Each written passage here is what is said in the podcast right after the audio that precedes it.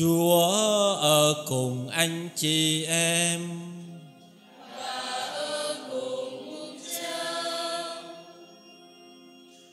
Tin mừng Chúa Giêsu Kitô theo Thánh Marco.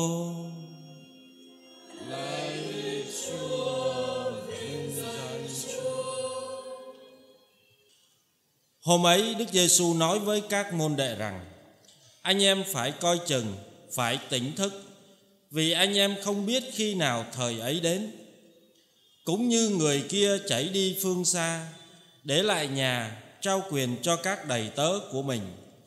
Chỉ định mỗi người một việc và ra lệnh cho người giữ cửa phải canh thức.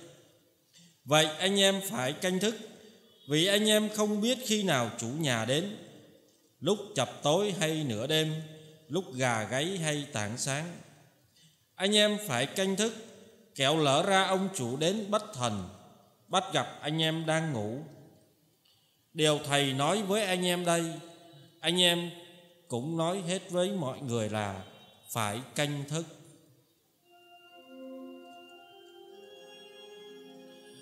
Đó là lời chúa.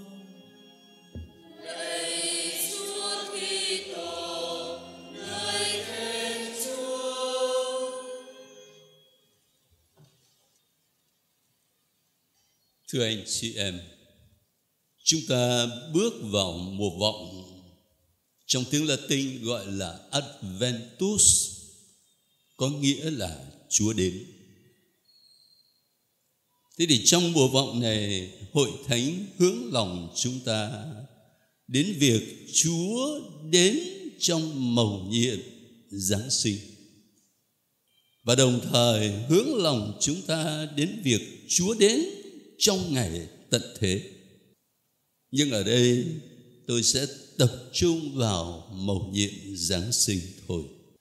Bốn tuần mùa vọng để chúng ta chuẩn bị mừng lễ Giáng sinh. Thế thì chuẩn bị như thế nào, thưa anh, chị em? Có phải là mình sẽ chuẩn bị để à, làm hang đá, để trang hoàng cho thật là rực rỡ ngày lễ Giáng sinh hay là mình chuẩn bị để tổ chức một đêm nhạc Giáng sinh cho nó hoành tráng? Tất cả những điều đó là tốt thôi.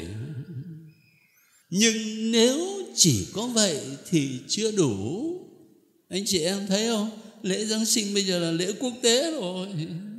Đâu chỉ là người công giáo đâu, người ngoài công giáo người ta cũng ờ, hát nhạc giáng sinh ầm ầm, siêu thị mở nhạc giáng sinh từ sáng tới tối có người cũng làm hang đá rồi cũng ờ, mua ngôi sao, mua đèn về treo ở nhà. Cho nên như vậy là chưa đủ.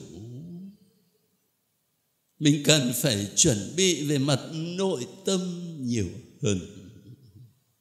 Thế thì, khi mà nói đến mầu nhiệm chúa giáng sinh, mầu nhiệm chúa xuống thế làm người, nói về mặt lịch sử, thì điều đó đã xảy ra rồi và chỉ xảy ra một lần duy nhất trong lịch sử Năm nào tế lễ Giáng sinh chúng ta cũng nghe bài tin mừng theo Thánh Luca về việc Đức Mẹ hạ sinh Chúa Giêsu ở Bethlehem xứ Jude xảy ra rồi. Nhưng về mặt thiêng liêng á, thì mầu nhiệm nhập thể vẫn phải tiếp tục, vẫn phải tiếp tục.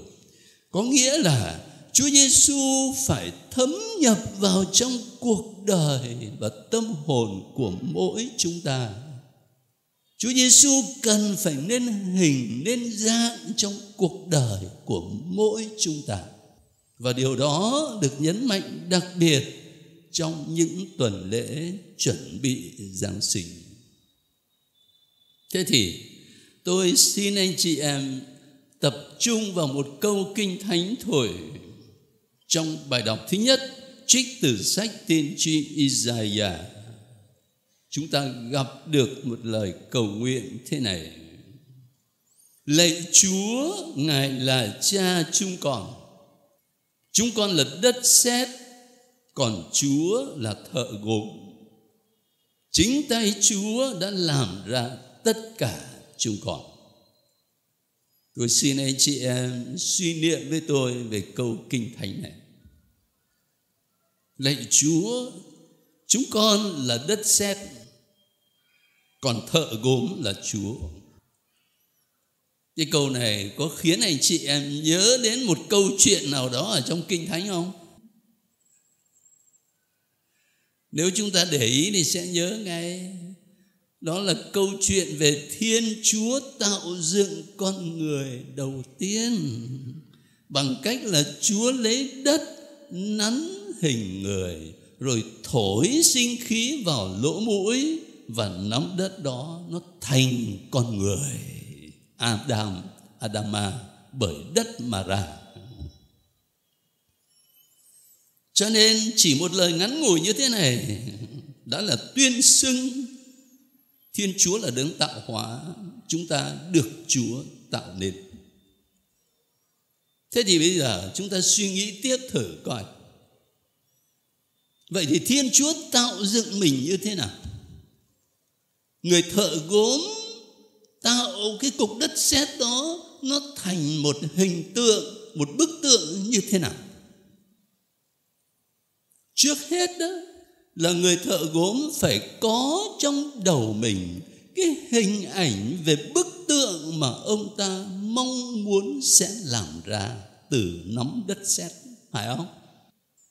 Để cho nó dễ hiểu, tôi kể cho anh chị em nghe câu chuyện à, trong thần thoại hy lạp về một nhân vật có tên là Pygmalion. Chuyện kể là Pygmalion là một nghệ nhân, là một nhà điêu khắc nổi tiếng nhưng mà ông ta không có vợ, không lập gia đình. Nhiều người nghĩ rằng là ông ta ghét phụ nữ, nhưng mà không phải. Mà chỉ là vì ông ta chưa tìm ra được một người phụ nữ mà ông ta mong ước. Trong đầu ông ta nuôi hình ảnh về một người phụ nữ tuyệt vời đối với ông ta.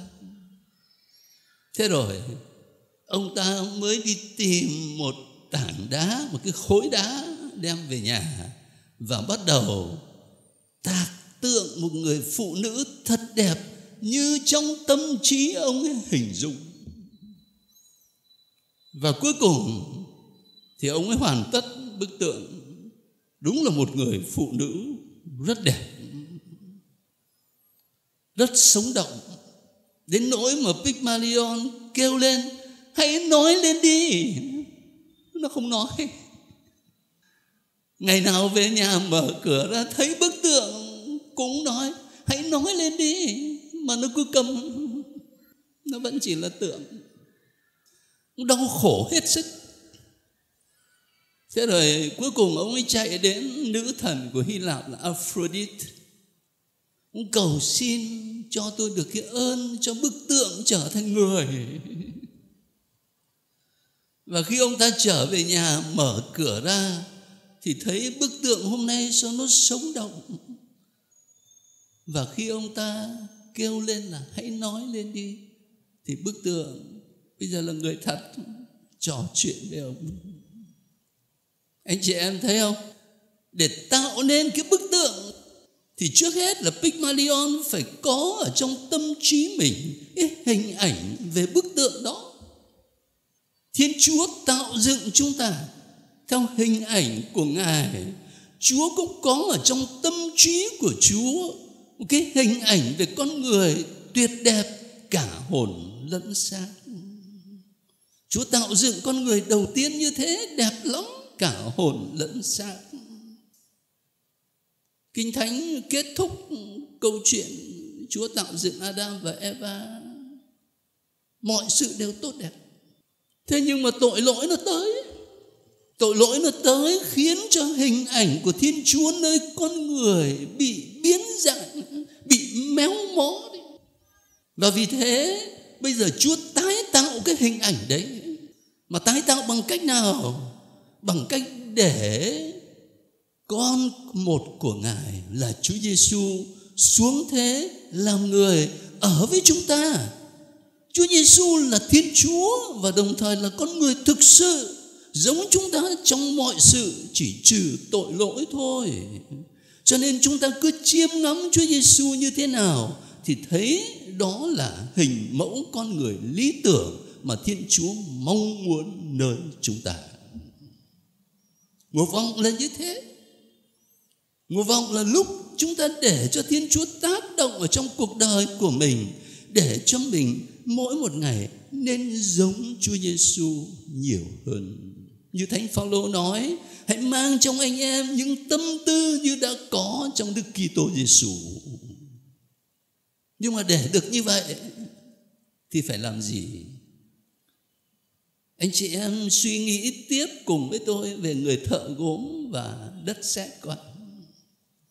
Có ở trong đầu cái hình ảnh về bức tượng mà ông ấy sẽ làm ra. Nhưng mà để nó biến thành hiện thực, thì cái nắm đất đó phải làm sao? Nó phải mềm mại. Mà để cho nó mềm mại thì ông ấy phải đổ nước liên tục vào cái nắm đất đó. Nó mềm mại thì ông mới nhồi nặng được chứ. Nhồi nặng từng chút một để nó thành bức tượng chứ. Và khi mà ông ấy đã nhồi nặng thành bức tượng rồi chưa xong, không phải làm gì nữa. Ông phải bỏ cái bức tượng đó vào trong lò lửa để nung với nhiệt độ rất cao. Và nó đủ thời gian thì ông mới đem ra, lúc đó mới hoàn tất. Có nghĩa là ông ta cần nước, lửa. Mà trong kinh thánh, nước và lửa là hình ảnh của thần khí thiên chúa thiên chúa thực hiện cái công trình tái tạo con người nơi chúng ta bằng tác động của chúa thánh thần và đồng thời cái hình ảnh nước và lửa cũng diễn tả sự cộng tác của mỗi chúng ta với hoạt động của Thiên Chúa. Nước nó diễn tả sự mềm mại. Các nhà linh đạo gọi là sự dễ dạy, sự ngoan ngoãn đối với tác động của Thiên Chúa. Mình cứng đầu cứng cổ quá, Chúa nói và đang làm nẻo thì nó đâu có thành. Phải dễ dạy, phải mềm mại, đối với lời Chúa. Và đồng thời lửa đưa vào trong lò mà nung là đau lắm chứ diễn tả là chúng ta phải chấp nhận cái sự hy sinh sự gian khó nếu để cho Chúa uốn nắn mình nên giống Chúa Giêsu nhiều hơn phải hy sinh nhiều lắm, phải chấp nhận từ bỏ nhiều lắm, đấu tranh với bản thân nhiều lắm nhưng đó là cách thế để chúng ta cộng tác với ơn Chúa mà nên giống Chúa Giêsu mỗi ngày một hơn. Anh chị em hiểu với tôi như vậy đó, thì bây giờ chúng ta nghe lại cái câu kinh thánh thứ hai là lời kêu gọi của Chúa Giêsu trong bài tin mừng. Hãy tỉnh thức. Hãy tỉnh thức là bởi vì Chúa đến bất ngờ lắm. Hãy tỉnh thức là bởi vì hoạt động của Chúa bất ngờ lắm nó ở ngoài tầm tưởng tượng và suy nghĩ bình thường của chúng ta chẳng hạn nhé bài đọc thứ nhất hôm nay được viết trong bối cảnh nào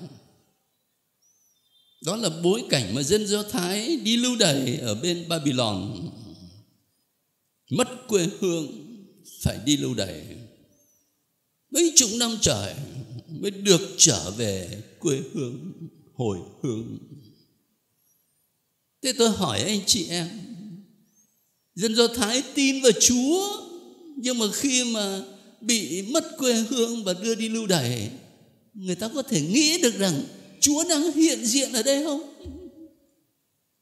Chúa đang hành động bằng cái việc mà đưa tôi đi lưu đày không? Chắc khó lắm. Nhưng mà đấy là hành động của Chúa đấy. Chúa dùng những cái đau khổ đó để thanh luyện dân của Ngài. Thế rồi, khi mà họ được phép hồi hương, Ai cho phép họ hồi hương? Ông vua Kiro của đế quốc Ba Tư, Ngoại giáo. Mà Kinh Thánh nói là Chúa dùng ông ta như khí cụ của Chúa Để đưa dân Chúa hồi hướng. người do thái có tưởng tượng ra được cái chuyện đấy không? Khó lòng. Trong cuộc đời chúng ta cũng vậy. Anh chị em cứ nghĩ mà xem. Những lúc mà cuộc đời mình thành công, được nhiều người ca tụng tiền của vật chất phong phú.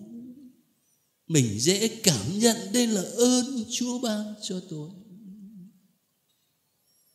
Thế nhưng những lúc anh chị em phải chịu thử thách, phải đau khổ cách này cách khác, chúng ta có dễ nghĩ rằng chúa đang hiện diện ở đó chúng ta có thể nghĩ rằng chúa dùng những đau khổ này để thanh luyện tôi, để dạy dỗ tôi để làm cho tôi nên tốt hơn không?